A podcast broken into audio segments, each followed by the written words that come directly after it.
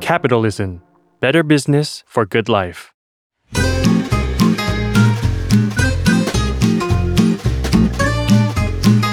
Day One Podcast กับย้อยนภศรศิวิราช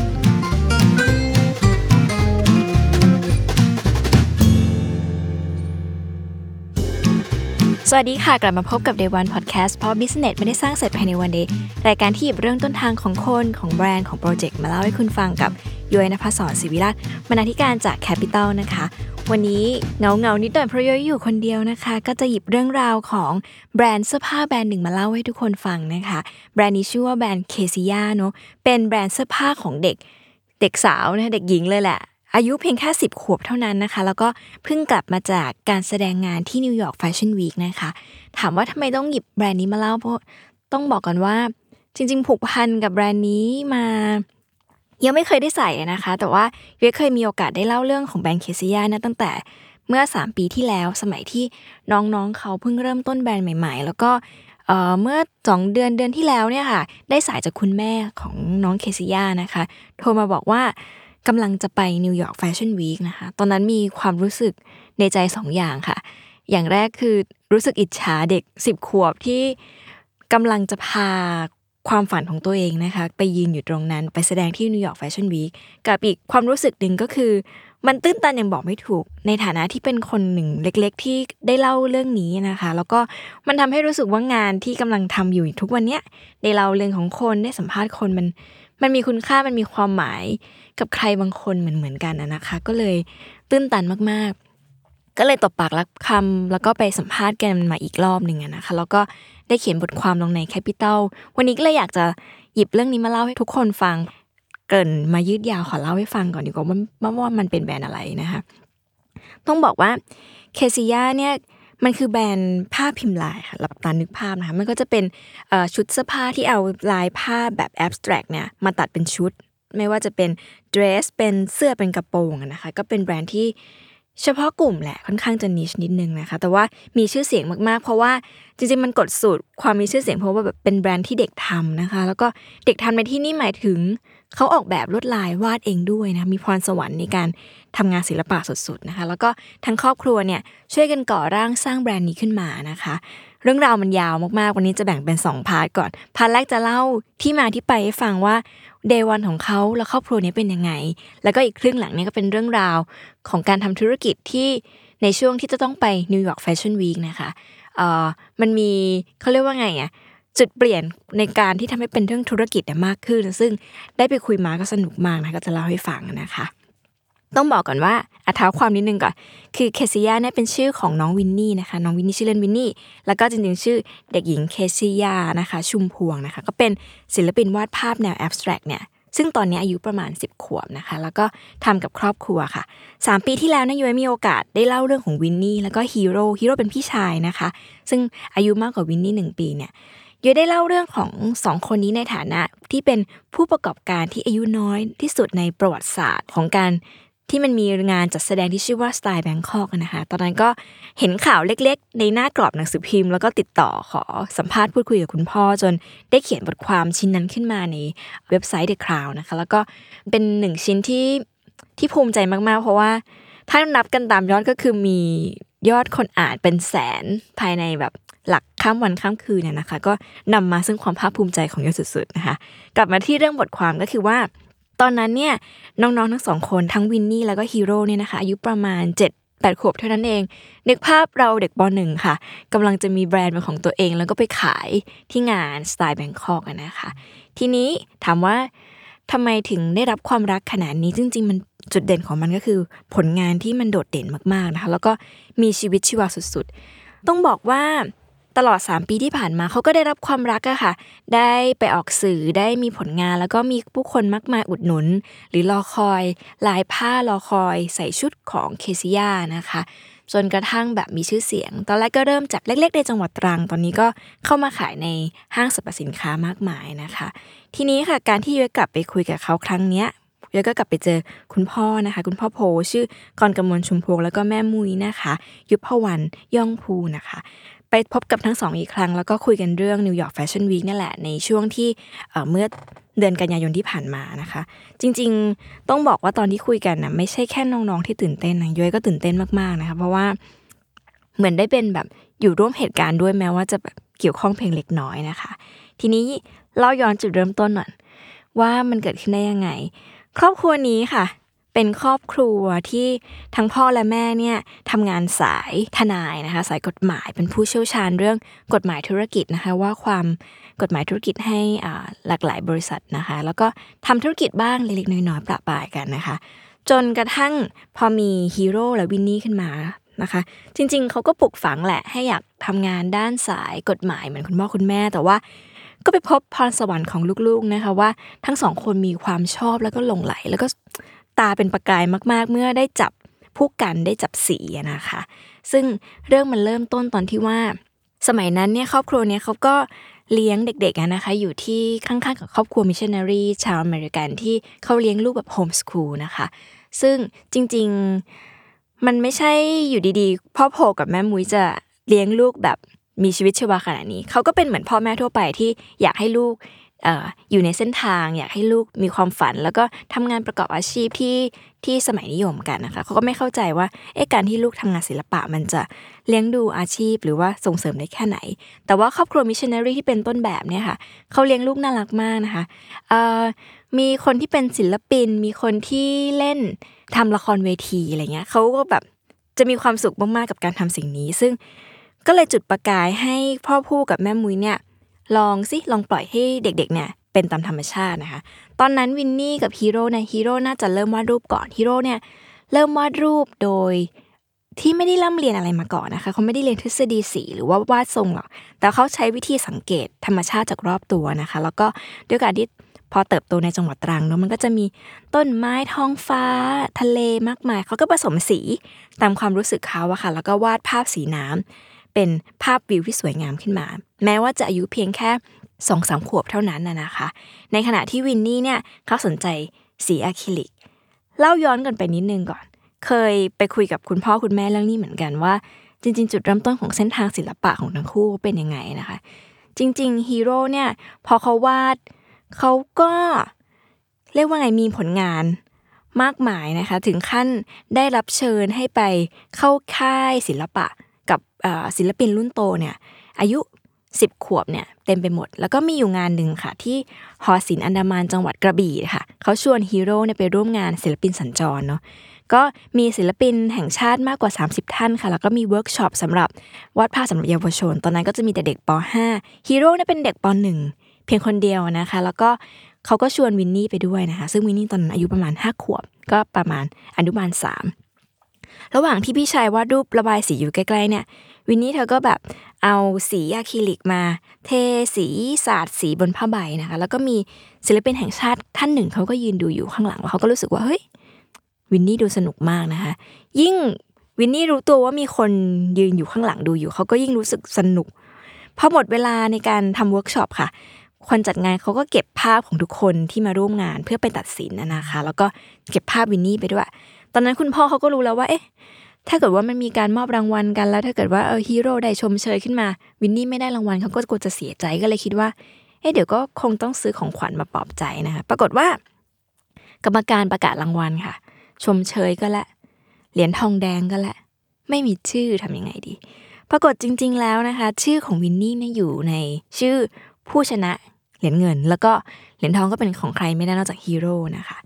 ตอนนั้นเนี่ยทุกคนก็ดีใจแต่ว่าคุณพ่อก็เอะใจว่าเอ๊ะ การที่วินนี่วาดรูปอะไรก็ดูไม่ออกเนี่ย ได้รางวัลได้ยังไง ก็เลยไปถามกรรมการ ซึ่งเป็นศิลปินแห่งชาติท่านหนึ่งนะคะ ว่าแบบเอ๊ะทำไมถึงให้รางวัลนะคะเขาก็บอกว่าเขาตัดสินงานนี้จากความอิสระในการทำงาน คือมันทำให้เห็นว่าศิลปินเนี่ยมันแตกต่างจากช่างวาดภาพธรรมดายังไงนะคนวาดภาพเนี่ยก็จะสนใจแค่ว่าวาดเหมือนไหมสวยงามหรือเปล่า แต่ว่าศิลปินเนี่ยเขาจะสื่อสารความเป็นอิสระของตัวเองนะคะออกมาก็เลยทำให้ วินนี่ได้รับรางวัลแรกรางวัลนี้ไปนะคะ จริง ๆ กรรมการก็พูดคำหนึ่งกับคุณพ่อเขาพูดว่างานของวินนี่นะเป็น abstract art นะคะ ซึ่งแน่นอนค่ะคนที่เป็นคนสายทนายความนะก็ไม่เคยได้ยินคำนี้มาก่อนว่า abstract art หรือว่าไอศิลปะนามธรรมนี่มันคืออะไรนะคะเขาก็เลยไปศึกษาหาข้อมูลดูว่าเฮ้ยมันมีคนทำงานแนวแนวๆนี้จริงไหมนะคะ ซึ่งก็เจอเพื่อนชาวอเมริกันเนี่ยเขาก็ทักว่าเฮ้ย งานที่วินนี่วาดเนี่ยค่ะ มันคล้ายๆกับงานของแจ็คสันโปร็อกนะคะ ซึ่งเป็นศิลปินในยุค 1923 ก็เขาก็ใช้สีคล้ายๆ กันนี่แหละ จริงๆ ไป search ดูพร้อมกันได้เลยนะคะว่ารูปวินนี่เนี่ยคล้ายๆ แบบนั้นเลย แล้วก็คิดดูสิคะวินนี่ไม่เคยเห็นงานของเจสันโปล็อกมาก่อนแต่ว่าวาดได้แบบนั้นนะคะ ซึ่งปัจจุบันในงานของเจสันโปล็อกเนี่ยก็จะอยู่ที่แบบหลักล้านหลักพันล้านขึ้นไปพอพ่อเขารู้สึกว่า เอ้ย มันก็ไม่เลวนี่นะก็เลยปล่อยให้สองคนนะคะทำงานศิลปะเรื่อยมาก็วินนี่ทำได้ประมาณ 200 ชิ้นค่ะ ตอนนั้นฮีโร่ก็วาดสีน้ำนะคะได้ประมาณ 800 รูป จนกระทั่งได้ร่วมกันจัดงานนิทรรศการที่หอศิลป์จามจุรีนะคะ ซึ่งช่วงนั้นเป็นช่วงโควิด ก็เลยแบบ ไม่ได้จัดไปเนาะแต่ก็ไม่เป็นไรค่ะ ทีนี้มันมีอยู่ครั้งหนึ่งตอนที่จุดเปลี่ยนจริง ๆ ก็คือจุดเปลี่ยนที่ว่าวินนี่พูดกับคุณแม่ว่า อยากจะลองใส่ชุดที่ทำจากภาพที่เธอวาด คุณแม่ก็เอ๊ะนั่งคิดทำยังไงดี ก็เลยไป search นะคะ แล้วก็เจอหาโรงงานพิมพ์ผ้าว่าเอ๊ะต้องพิมพ์ผ้าก่อนเนาะแต่ว่าแน่นอนค่ะ โรงงานบ้านเราก็การจะพิมพ์ผ้าพิมพ์ผ้าลายผ้าต่างๆ มันมีขั้นต่ำในการผลิตแล้วก็แบบต้องแบบหลายร้อยหลานะคะ จนไปเจอโรงงานแห่งหนึ่งนะคะ ซึ่งก็เป็นซัพพลายเออร์จนจนถึงปัจจุบันเนี่ยเขาก็เห็นงานของวินนี่นะคะ ก็แบบ เอ๊ะศิลปินเป็นใครทำไมถึงวาดสิ่งนี้ขึ้นมาก็เลยแบบ ถามไถ่กันไป จนยอมพิมพ์ให้ในลายละ 2-3ถึงหลานะคุณแม่เขาก็เลยได้ผ้ามาแล้วก็เอาไปให้ช่างในจังหวัดตรังเนี่ยค่ะตัดเป็นชุด แล้วก็ใส่ถ่ายรูปนะคะ ซึ่งจริงๆเนี่ยทั้งสองคนเองเนี่ยก็มีเพจ Facebook อยู่แล้วที่คอยปล่อยผลงาน เพราะทุกคนเห็นทั้งสองคนแบบใส่ชุดงานตัวเองก็ยิ่งตื่นตะลึงชอบกันใหญ่นะคะก็เลยมีคน เขาเรียกว่าไงสนใจแล้วก็สอบถามซื้อผ้าไปเรื่อยมาจน ทีนี้มันแค่เล่นขายของธรรมดาอย่างนี้ไม่ได้นะคะคุณแม่เขาก็เลยมีเพื่อนอยู่ที่กรมการค้าเขาก็เลยแนะนำว่าเฮ้ยงั้นลองมางานสไตล์ไหมมาออกงานดีกว่า จะได้เป็นการทำแบรนด์เนี่ยให้มันจริงจังขึ้นเนี่ยนะคะพอเล่ามาถึงจุดนี้ก็สนุกอีก เพราะว่าตอนที่ทำแบรนด์นะคะจุดเริ่มต้นมันน่ารักมากก็คือ วินนี่กับฮีโร่เขาตกลงกันว่าเขาจะเป็นหุ้นส่วนนะคะ โดยที่ฮีโร่เนี่ยเขาก็วินนี่ยังไม่มีเงินนะคะ ตอนนั้นแบบป.หนึ่งเนาะเอ้ยอนุบาลสามนะคะขณะที่ฮีโร่เนี่ยเขาก็มีค่าขนมแล้วก็เก็บเงินจากการวาดภาพเรื่อยมา เขาก็ทุบกระปุกค่ะ ได้เงินมา 4,000 บาท แล้วก็เอาเงินเนี้ยไปจ้างคนออกแบบโลโก้นะคะ โดยในโลโก้เนี่ยก็มีคำว่าเคซิยาอยู่ คุณแม่ก็เล่าคุณพ่อก็เล่าว่าเคซิยาเนี่ยเป็นภาษาฮิบรูนะคะ แปลว่า cinnamon หรือว่าอบเชยก็ซึ่งมันตรงกับ character ของวินนี่จริง ๆ ที่เป็นแบบสาว หวานมันหอมเผ็ดสไตล์ของเขาอะนะคะ ก็เกิดพอเริ่มต้นจากโลโก้มาเนี่ย ก็เริ่มกรอกไปสมัคร แล้วก็ได้รับคัดเลือกให้มาออกงานออกร้านที่งานสไตล์ในฐานะผู้ประกอบการหน้าใหม่ จุดน่ารักมันอยู่ตรงนี้ค่ะ จริง ๆ งานเนี้ยเวลาได้รับคัดเลือกเนี่ยผู้จัดงานเขาก็จะมีการจัดอบรมหรือเทรนนิ่งนะคะเรื่องความรู้ของการทำการค้าไม่ว่าจะเป็น ตั้งราคาขายหรือว่ารู้ถึงวิธีคิด GP ไปขึ้นห้างอะนะคะ ซึ่งเด็กๆก็ตั้งใจเรียนมากนะคะ แต่ว่าอย่าลืมค่ะปหนึ่งยังบวกลบคูณหารเลขไม่เป็นอะนะคะ แต่ว่าคุณพ่อก็คุณแม่ก็ช่วยกันไป แล้วก็จริง ๆ ในงานนั้นมันคือหาตรงอย่างหนึ่งตรงที่ว่าเออเวลาเป็นงานที่เทรดงานเทรดอะค่ะ ซึ่งเขาก็จะมีนอกจากสินค้าแฟชั่น ก็จะมีสินค้าอุตสาหกรรมต่างๆ มากมาย เขาก็มีกฎว่าเขาจะห้ามเด็กกับสัตว์เลี้ยงเนี่ยเข้าไป เด็กคือ ต่ำกว่าอายุ 15 ห้ามเข้าไปในงานนะคะ แต่ทีเนี้ยทั้งสองคนเนี่ยอายุ 7 ขวบกับ 8 ขวบบวกกัน 15 พอดีก็ยังเข้างานไม่ได้ก็เลยจับมือกันไปหาพออว่า เอ้ยสองคนเป็นเจ้าของแบรนด์นะขอเข้าไปในงานหน่อยนะคะ ก็เลยสุดท้ายก็เลยได้บัตรผ่านเข้าไป อันนี้ก็เป็นเรื่องคือฮาที่ เออเด็กอายุ 7-8 ขวบ เป็นเจ้าของแบรนด์อะนะคะ ทีนี้ในวันนั้นยุ้ยก็ถามพ่อว่า แล้วมันผลประกอบการมันต่างกับที่คิดไว้ไหม หรือว่าเหมือนที่คิดไว้หรือเปล่านะคะ ซึ่ง คุณพ่อเขาก็เล่าให้ฟังว่ามันเกิดอะไรขึ้น ในยุคนั้นตอนที่เขาเอาไปจัดงานนะคะ เขาไม่รู้ด้วยซ้ำว่าใครจะสนใจหรือว่ามีกลุ่มเป้าหมายหรือเปล่า เพราะว่าจริง ๆ ก็ยังไม่รู้เลยว่าจะขายอะไร เรามีแค่ลายผ้าเนาะแล้วก็ไม่รู้ด้วยว่าขายได้ไหมนะคะ ซึ่งบูธข้างๆเขาก็ขายผ้าออกงานมาอย่างเชี่ยวชาญเขาก็ดูขายหมด แต่ว่าบูธของเคซิยาเนี่ยไม่ได้จัดสวยงามขนาดนั้น แต่ว่าสุดท้ายทุกคนก็มาช่วยกันนะคะ จริงๆเนี่ยในมุมคุณพ่อเป็นอย่างนี้แต่คุณแม่เล่าให้ฟังว่า มันก็มีความมั่นใจประมาณหนึ่งของการที่จะไปออกงานแบบเนี้ย เพราะว่าเขาก็รู้สึกว่าถ้าเกิดว่าลูก เห็นว่ามันขายไม่ได้ เขาก็จะสูญเสียความมั่นใจ แล้วเขาก็ไม่รู้จะบอกลูกยังไงดีนะคะ แต่ว่าจริงๆ เรามักจะคิดว่าเด็กไม่ค่อยรู้เรื่องหรอก แต่จริง ๆ เด็กเขารู้นะคะว่าขายได้หรือขายไม่ได้เนาะวินนี่เนี่ยสัญชาติแดนเขาดีมาก เขาก็เลยเอาโบชัวที่เขามีที่ทำไปเนี่ยค่ะ แอบไปเดินตามงานแล้วก็ ไปจูงมือฝรั่งเข้ามาในร้านนะคะ แต่ว่าวันนั้นเขามีกฎว่ายังห้ามขายของอยู่ ก็เลยยังขายไม่ได้ แต่สุดท้ายตัดภาพไปก็คือขายหมดนะคะในงานนี้ แล้วก็เริ่มมีชื่อเสียง ทีนี้ค่ะ พอทำไปสักพัก ก็คุณพ่อก็เล่าให้ฟังว่าแบรนด์ก็เติบโตเรื่อยมานะคะ ได้ไปออกร้านที่ห้างสรรพสินค้ามีคนสนใจ มีลูกค้าพร้อมที่จะรอ จุดเปลี่ยนที่สองที่จะเล่าวันนี้มันเป็นอย่างนี้ค่ะ คือว่าพอผ่านมาสามปีอะค่ะ ก็มีคนแนะนำว่า เอ๊ะ สนใจจะไปนิวยอร์กแฟชั่นวีคหรือเปล่า คุณพ่อก็เล่าให้ฟังนะว่าไปไหมอะไรเงี้ย แต่ที่การไป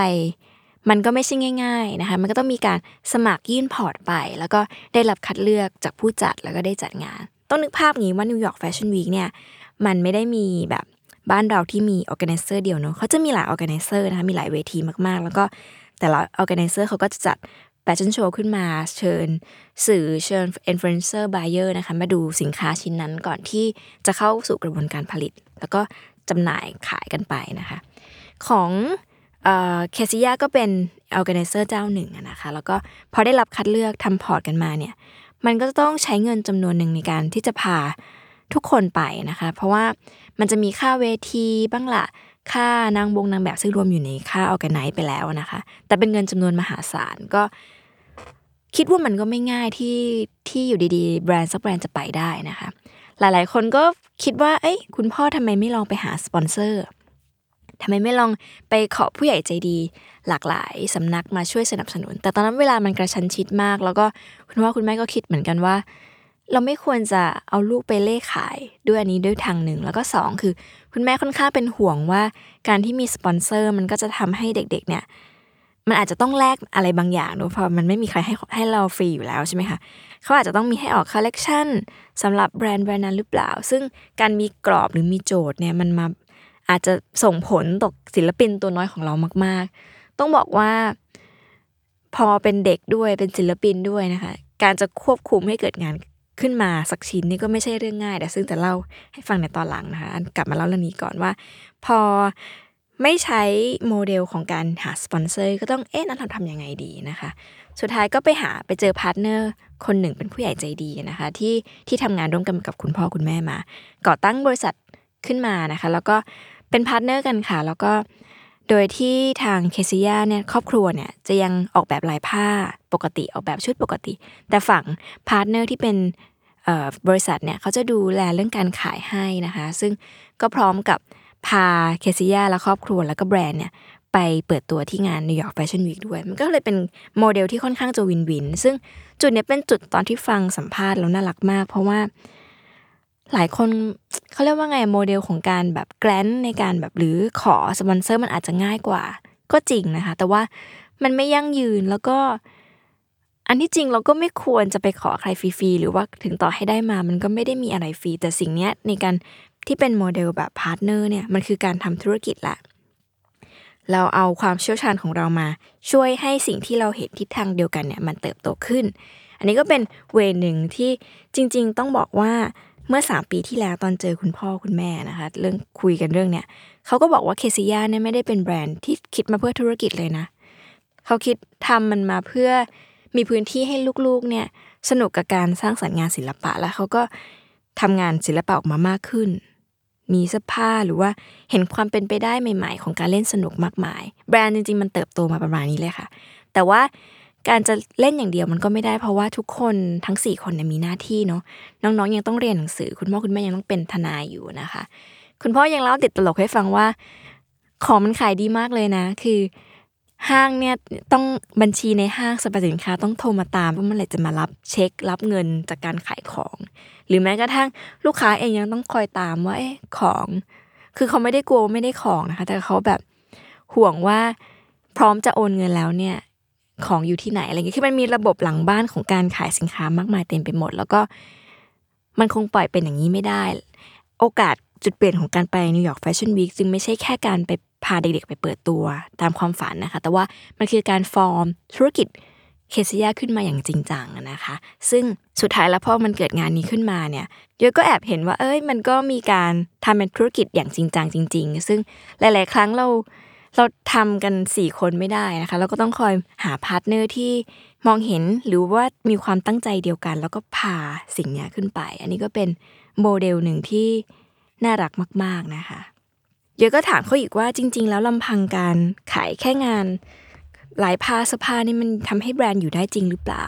ซึ่งผลจริง ๆคำตอบจริง ๆ ของคุณแม่คือว่า จริง ๆ รายได้หลักเนี่ยอาจจะมาจาก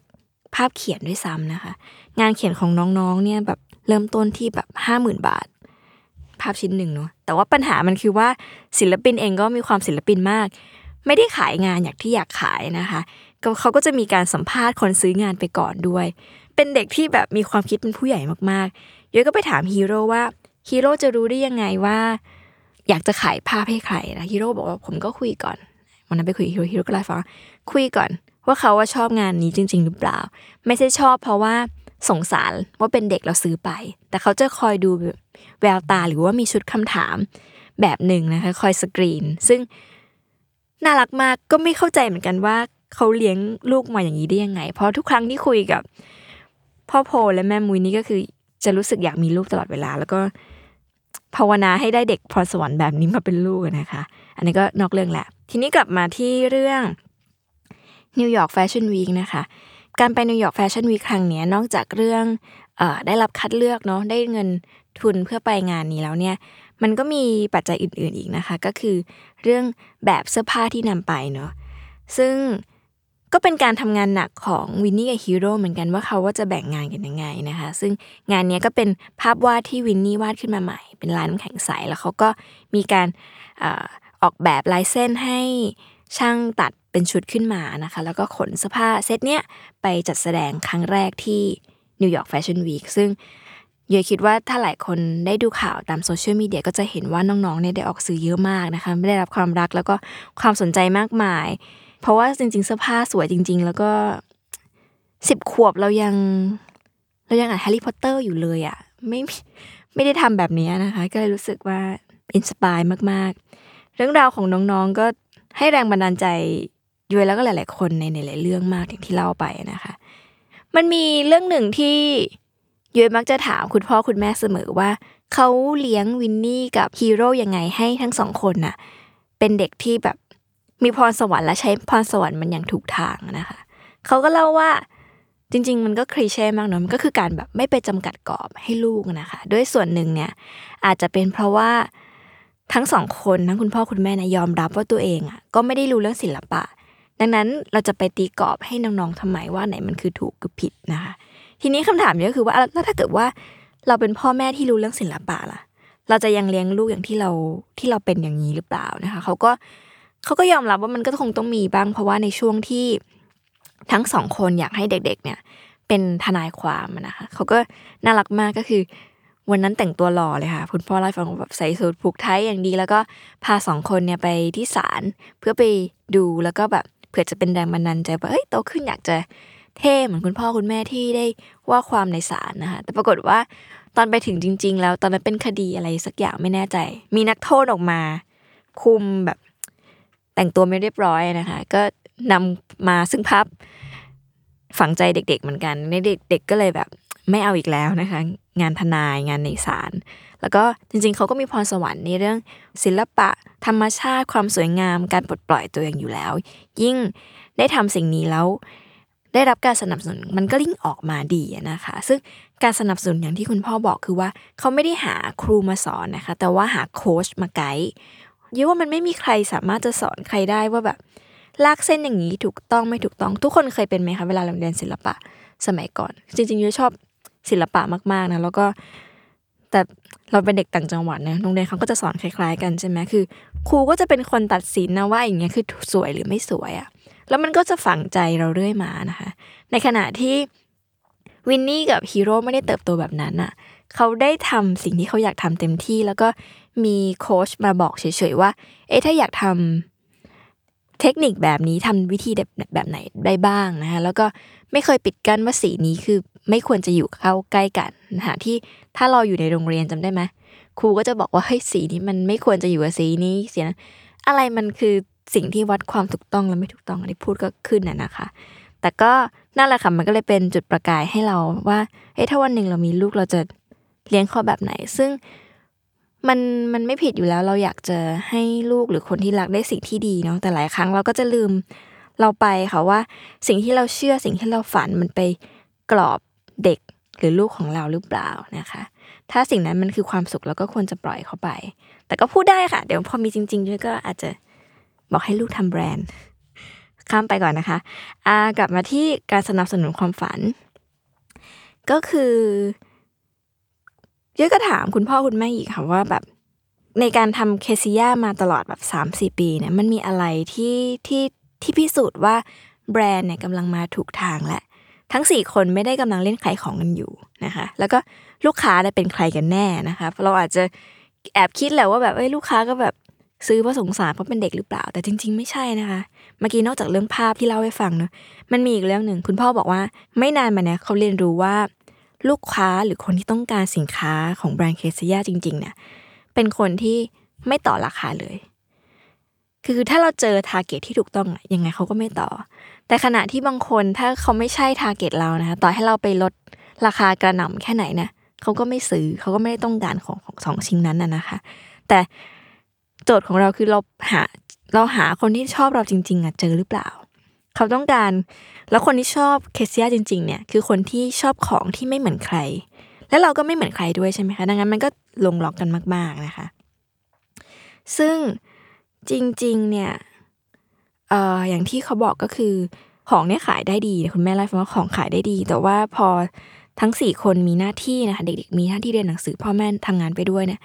การขายของแบบที่ต้องรอให้ลูกค้ามาตามเนี่ยก็ทำให้มันไม่ค่อย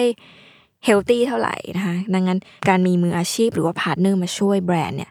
มันก็ทำให้ลูกค้าเองอะ่ะก็สะดวกมากขึ้นได้รับของเร็วขึ้นนะคะ คือทั้งสี่คนเนี่ยไม่ได้ติด เรื่องว่าต้องขายได้มากๆนะคะ แต่ว่ายอดขายหลายๆหลายครั้งมันก็พิสูจน์อะไรบางอย่าง พิสูจน์การได้รับการยอมรับได้รับการความเอ็นดูนะคะ มีเรื่องตลกอย่างหนึ่งค่ะ เขาบอกว่าช่วงที่ออกสื่อใหม่ ๆ แล้วก็แบบมีคนมาขอซื้อมากมายเนี่ย มันมีครั้งหนึ่งค่ะ คือ มีรถตำรวจท่องเที่ยวจังหวัดตรังอะมาถึงที่บ้านเลย คุณพ่อคุณแม่ก็ตกใจว่ามาตำรวจมาทำไมนะคะปรากฏว่ามีนักท่องเที่ยวจากเมืองอื่น น่าจะเป็นชาวกรุงเทพหรือชาวจังหวัดไหนเนี่ยค่ะเขาเป็นแฟนคลับฮีโร่กับวินนี่มากๆ แล้วก็ตามซื้อผ้ามาแล้วก็ตัดใส่กันเป็นคณะเลยนะคะ แล้วเหมือนเขามาเที่ยวตรัง เขาก็อยากจะมาเจอศิลปินของเขา เขาก็ไปตามหา แต่ว่าศิลปินเองก็ไม่ได้บอกใครว่าตัวเองอยู่บ้านอยู่ตรงไหน หมายถึงว่า ในจังหวัดตรัง ตอนนั้นยังไม่มีใครรู้นะคะว่าวินนี่กับฮีโร่เนี่ยเป็นศิลปินมีชื่อเสียงในจังหวัดอื่นๆ เขาก็มากันแบบเขาเรียกว่าหอการค้าจังหวัดผู้ว่าถึงกับสั่งเลยว่าไปตามหา ซึ่งเขาสไลด์ก็ตามหาเจอนะคะ ซึ่งอันนี้ก็เป็นข้อได้เปรียบหนึ่งของการที่พอเป็นแบรนด์ที่ทำจากเด็กเนาะมันก็ได้รับความรักและความเอ็นดูจากผู้คนมากมายนะคะ แต่ว่าคุณพ่อยืนยันว่าจริง ๆ การที่เด็กทำธุรกิจเนี่ยมันก็ไม่ได้เสียเปรียบนะคะ แล้วก็กลับได้เปรียบมากกว่า เพราะว่า ได้รับความรักและการสนับสนุน แล้วก็ไม่ใช่แค่การซื้อครั้งเดียวเพราะความสงสารนะคะแต่ว่าหลาย ๆ คนก็เป็นลูกค้าที่กลับมาซื้อซ้ำเนาะทีนี้ค่ะ สิ่งหนึ่งที่ย้อยมักจะสนใจเสมอของเรื่องธุรกิจครอบครัว จริง ๆ นิยามธุรกิจครอบครัวของย้อยเนี่ยเปลี่ยนไป มาก ๆ ช่วงที่เจอครอบครัวนี้นะคะ สมัยก่อนเราจะคิดว่า ธุรกิจครอบครัวก็คือธุรกิจที่พ่อส่งต่อให้ลูกแล้วก็ทำมาอย่างยาวนานนี่ก็เป็นคำคำหนึ่ง แต่ว่าช่วงที่ไปดูหนังเรื่องมินาริเป็นหนังแบบอินดี้นะหนังของ A24 แล้วก็ได้อ่านซีนของ A24 นะคะ ชื่อว่า Family Business เนี่ย ในนั้นมันก็จะประกอบด้วยธุรกิจครอบครัวหลากหลายขนาดนะคะ แล้วก็มีครอบครัวหนึ่งที่พ่อแม่ลูกขายของด้วยกันนะคะ ลูกเนี่ยแบบเป็นคนเป็นดีไซเนอร์ เป็นคนประดิษฐ์แล้วพ่อแม่เนี่ยดูแลฝั่งขาย อันนี้ก็คล้ายๆกันค่ะยุ้ยชอบบรรยากาศเนี่ย ที่พ่อแม่ลูกเล่นกันอะคือเด็กๆนะเป็นคนออกแบบเป็นดีไซเนอร์ทำของขาย ส่วนคุณพ่อคุณแม่เนี่ยอยู่ฝั่งหลังบ้านที่คอย operate ต่างๆนะคะเอ่อมันจะเป็นคล้ายๆกับแบรนด์หนึ่งเป็นแบรนด์แมกกาซีนค่ะที่ชื่อว่ารับ Rubbish หรือเปล่าเป็นแมกกาซีนของสิงคโปร์นะคะ แต่อันนี้ติดตามมานานมากคือ พ่อแม่ลูกเนี่ยเล่นกันก็คืออพ่อกับแม่เนี่ย ให้ลูกเป็นนักเขียนกับช่างภาพคือเหมือนกับทั้งสี่คนอะเวลาไปออกทริปที่ไหนกันนะเขาจะผัดกันถ่ายรูปผัดกันเขียนบทความ แล้วก็ออกมาเป็นหนังสือหรือแมกกาซีนเล่มหนึ่งนะคะ แล้วก็พิมพ์ขาย ซึ่งตอนนี้เด็ก ๆ ก็โตแล้ว แต่ว่ายุ้ยเนี่ยเห็นมาตั้งแต่เขาเด็ก ๆ ก็รู้สึกเอ็นดู แล้วก็มันน่ารักกับเวลาที่เขาเรียกว่าไงพ่อแม่เล่นกัน แล้วก็ไม่ได้มีใครมากำหนดกับว่าใคร ทีนี้กลับมาที่เรื่องครอบครัวของเคซิยาค่ะ ก็คือพอมันเป็นธุรกิจครอบครัวจริง ๆ แล้วเนี่ย บรรยากาศการทำงานมันเป็นยังไงนะ อันนี้สนใจ เพราะว่าใครเป็นคนตัดสินใจ ใครเป็นผู้นำใครเป็นคนตามนะคะ คุณพ่อเขาก็บอกเลยว่า ยกมือเลยว่า พ่อไม่ใช่ผู้นำแน่นอน แบรนด์เนี้ยนะคะ มันเกิดจากเด็กๆ แล้วก็คุณแม่เนี่ยที่พยายามทำให้มันเกิดขึ้น คุณพ่อเนี่ยมีเป็นคนมีหน้าที่พยายามรักษาสมดุลมากกว่านะคะ โดยที่ไม่ไปห้ามเลยนะคะ เพราะถ้าไปห้ามเมื่อไหร่เนี่ยมันก็จินตนาการของพวกเขาก็จะไม่ค่อยเป็นรูปเป็นร่างขึ้นมา ทั้งที่ความจริงเนี่ย คุณพ่อเขายอมรับ ชอบเยอะชอบเวลาที่ผู้ใหญ่ยอมรับว่าตัวเองอะกลัวหรือไม่รู้อะไรนะคะพอเขายอมรับว่าเขากลัวเนี่ย มันก็จะมีคนฉายขึ้นมา ซึ่งก็กลายเป็นคุณแม่แล้วก็เด็ก ๆ เนี่ยที่ดึงความมั่นใจให้คุณพ่อเนี่ย มั่นใจว่าทำสิ่งนี้ด้วยกันได้นะคะจริง ๆ แบรนด์เนี้ยมันอาจจะเริ่มต้นจากการที่เด็กๆ ชอบวาดรูปนะคะ แล้วก็ เด็กๆเนาะเราก็อาจจะวาดรูปบนกระดาษร้อยปอนราคา 5 บาท หรือว่าใช้สีตาม้าพู่กัน 5 บาท 10 บาทนะคะความพิเศษของแบรนด์นี้คือ คุณแม่เขาว่าจะคอยพาเด็กเนี่ย explore ไปหาสิ่งอื่นๆ เขาจะพยายามหากระดาษหาสีที่แพงขึ้นมาให้เด็กทดลองใช้ เพราะว่า เมื่ออยากให้งานออกมาดีมีคุณภาพอะค่ะหลาย ๆ ครั้งเนี่ยอุปกรณ์เหล่านี้มันก็ support กัน ซึ่งคุณพ่อบอกว่าเนี่ยถ้าเป็นคุณพ่อ เป็นผู้นำแล้วคอยควบคุมอะสิ่งนี้จะไม่เกิดขึ้นเลย แล้วมันกลายเป็นว่าเป็นตัวถ่วงเขาไว้ ที่จะหยุดให้เด็กๆเนี่ยทำอยู่แค่นั้นนะคะ แล้วเขาก็จะไม่เกิดการพัฒนา ซึ่งเอาจริง ๆ ไม่ผิดนะคะ ที่ผู้ใหญ่อย่างเราจะมีความกลัวนะล้มล้วนผ่านอะไรกันมามากมาย คุณพ่อเคยเล่าว่า ก่อนที่เขาจะมาเล่นทำแบรนด์เคซิยากับลูกๆ เนี่ย ทั้งคุณพ่อคุณแม่เองก็เคยเข้าสู่สนามการทำธุรกิจเหมือนกันนะคะ แต่ว่าก็เจอความผิดพลาดแล้วก็ล้มลุกคลุกคานขึ้นมา ซึ่ง เขาก็ไม่อยากให้ไอประสบการณ์ไม่ดีในตอนนั้นอะมาปิดกั้นวันนี้ เขาก็เลยเปลี่ยนความคิดใหม่ ซึ่งการที่เรายอมรับว่าเราไม่รู้แล้วเราก็ทำมันขึ้นมามันมันดีอะมันอันนี้มันเป็น mindset ที่น่าสนใจมากๆนะคะกลับมาที่เรื่องนี้ค่ะ ก็คืออ่าพอบรรยากาศของการทำธุรกิจครอบครัวเนี้ยปล่อยให้เด็กๆเป็นผู้นำแล้วก็คุณพ่อเป็นคนตามเยอะก็เลยสงสัยว่าแล้วอะไรมันคือสิ่งที่ยากของการทำธุรกิจครอบครัวของแบรนด์เคซิยาที่สุด คะพ่อก็เล่าให้ฟังว่า มันคือเมื่อใดก็ตามถ้าเราเผลอทำอะไรให้เด็กๆ หรือแม้กระทั่งตัวแบรนด์เนี่ย เสียความเป็นตัวเองไปอะธุรกิจมันก็จะเดินต่อไปไม่ได้นะคะต้องอย่าลืมนะคะว่าเด็กๆ ทั้งสองคนเนี่ยไม่ได้เข้าใจว่าอะไรคือ business business คืออะไรเนาะดังนั้นเขาพร้อมที่จะเลิกหรือว่าไม่เอาพอและได้ตลอดเวลานะคะเพราะเขาเป็นเด็ก สิ่งที่ผู้ใหญ่ทำได้ก็คือ สื่อสารแล้วก็รักษาตัวตนของเขาไว้นะคะ เพราะว่าเมื่อไหร่ที่เขาเสียตัวตน business ก็จะหายไปด้วย ดังนั้นมันคือการรักษาความต่อเนื่องเนาะแล้วก็คุณแม่บอกค่ะว่าความสุขจริงๆ มันเป็นเพียงแค่อารมณ์ช่วงหนึ่งของการสร้างงานเนาะมันไม่ได้อยู่กับทุกคนตลอดมันมีขึ้นขึ้นลงลงครอบครัวก็เหมือนกันนะคะบางจังหวะนี้ดีบางจังหวะนั้นงองแงอะไรเงี้ย สิ่งสำคัญก็คือทำยังไงให้ ให้เขามั่นใจว่าเฮ้ยไอความทุกข์ความสุขมันอยู่กับเราไม่นานเดี๋ยวมันก็ผ่านไป เรื่องนี้แหละสำคัญแล้วก็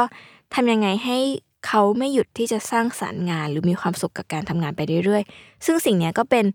มันมันก็ไม่มีใครบอกได้ว่ามันจะเกิดอะไรขึ้นในอนาคตนะคะแต่ว่าการที่เราตั้งรับเอาไว้แบบนี้หรือรู้ว่าอะไรสำคัญกับธุรกิจกับสิ่งที่ทำตอนนี้มากที่สุด มันก็สำคัญทำให้เรารักษาสิ่งนี้ไปได้นะคะ นี่ก็คือเรื่องราวของแบรนด์เคซิยานะคะ แบรนด์ที่ครอบครัวครอบครัวหนึ่งลุกขึ้นมาสนับสนุนส่งเสริมให้เด็กทำในสิ่งที่เขาชอบ แล้วก็เกิดกลายเป็นแบรนด์เสื้อผ้าจริง ๆ จังๆนะคะจากจุดเริ่มต้นที่ทำงานศิลปะแนวแอบสแตรกการไม่ไปพยายามตีกรอบหรือด้อยค่าในสิ่งที่เขารักเขาฝันนะคะว่า หรือเอาความเป็นตัวเราใส่ลงไปในเด็ก จนเขาสามารถฉายมันขึ้นมา กลายเป็นแบรนด์เสื้อผ้าที่ได้รับความรักจากคนมากมาย ในประเทศไม่พอ ยังได้รับความรักจากคนในแวดวง ทั้งโลกก็ว่าได้ เพราะว่าการที่ได้รับการตอบรับเข้าไปแสดงในงาน New York Fashion Week เนี่ยไม่ว่าจะเป็นเวทีไหน มันไม่ใช่เรื่องง่ายเลย แล้วก็พวกเขาทำได้ ด้วยความรักและความสุขจริงๆนะครับเรื่องราวของเคซิยาเป็นแรงบันดาลใจให้มาก ๆ วันนี้ก็เลยหยิบมาเล่าให้ฟังในเดวันนะคะ เพราะว่าเอาจริง ๆ หลังจากที่ได้คุยกับคุณแม่ตอนที่สัมภาษณ์เรื่องเนี้ย มันก็ทำให้เราฉุกคิดอะไรหลาย ๆ อย่างเหมือนกันว่า หลาย ๆ ครั้งมันเริ่มต้น การเริ่มต้นมันก็ไม่ได้ยากอย่างที่คิดหรือกลัวเสมอไปนะคะบางทีมันอาจจะแค่ ต้องมีคนsupport หรือเปล่า หรือบางทีมันไม่ต้องใคร support ก็ได้ในเมื่อถ้าเราใจเราพร้อมแล้วก็ทำได้เลย วันนี้อาจจะพูดดูสวย ๆ หรูๆค่ะ แต่ว่าจริง ๆ หลังจากที่ทำ day one podcast ไปหลาย ๆ ตอนเนี่ย มันได้รับพลังจากคนที่มาคุยกันในรายการ แล้วก็ ผู้คนมากมายที่ไว้ได้เคยสัมภาษณ์ในชีวิตนะคะ มันก็เลยให้พลังก้อนหนึ่ง แต่ว่าไอ้พลังมวลความตั้งใจจริง ๆ มันมันก็ปะทุไม่ได้ถ้ามันขาดคนที่เชื่อในตัวเราแล้วก็ support สิ่งนี้ให้มันเกิดขึ้นนะคะเยอะก็ยังเชื่ออยู่ว่าคนเราทำอะไรคนเดียวไม่ได้เนาะเราก็แค่ต้องหาไอ้มุมก้อนนั้นให้เจอว่ามันอยู่ที่ไหน หรือว่าเราจะเกิดขึ้นได้ยังไง จริง ๆ ถ้ามีเวลาในอนาคตก็จะ อยากจะมาแชร์เรื่องของตัวเองเหมือนกันเรื่องแบรนด์ตัวเองนะคะเพราะว่ามันก็เป็นเพราะว่าทำ day one podcast มันก็เลยทำให้เกิด day one ในธุรกิจหรือ day one ในเรื่องราวที่สนใจต่อๆไปมากมายของตัวยูเองไม่รู้จบมันนะคะ วันนี้ก็เลยมีเรื่องราวของเคซิยามาเล่าให้ฟังประมาณนี้ ขอบคุณทุกคนที่ติดตาม Day One Podcast นะคะ แล้วก็กลับมาพบกับ Day One Podcast ได้ใหม่ ตอนหน้าก็จะเป็นการมานั่งคุยกับแบรนด์ต่างๆเหมือนเดิมค่ะเดี๋ยวก็จะพยายามหยิบสลับนะคะ แล้วก็เอาเรื่องแบรนด์ไทยและเทศมาเล่าให้ฟัง หรือว่าใครที่ฟังอยู่อยากจะฟังเรื่องราวของแบรนด์ไหนก็ส่งเข้ามาในmessage ในข้อความในโซเชียลมีเดียของทั้ง Capital Read หรือว่าใน Salmon Podcast ก็ได้นะคะ เดี๋ยวทางทีมงานก็จะรวบรวมมาให้ยูแล้วก็เดี๋ยวจะลองทำการบ้านแล้วก็หยิบเรื่องราวมาเล่าให้หลาย ๆ คนฟัง จริง ๆ มีแบรนด์มากมายที่ต่อคิวที่ยอยากเล่าเต็มไปหมด ไม่ว่าจะเป็นแบบ เรื่อง A24 ก็อยากเล่านะคะ เป็นค่ายหนังอินดี้หรือแม้กระทั่ง part ของ scene ของเอ่อแมกกาซีนต่างๆ ที่สนใจอยู่ช่วงนี้ก็อยากหยิบเรื่องราวมาเล่าให้ฟัง หรือว่าแบรนด์เสื้อผ้าต่างๆ ก็ถ้าใครอยากฟังเรื่องราวของแบรนด์ไหนก็ลองส่งมากันดูนะคะ ขอบพระคุณมาก ๆ เลย พบกันใหม่ในวันศุกร์หน้ากับ Day One Podcast นะคะเพราะ Business ไม่ได้สร้างเสร็จภายในวันเดียวสำหรับวันนี้ขอบคุณและสวัสดีค่ะ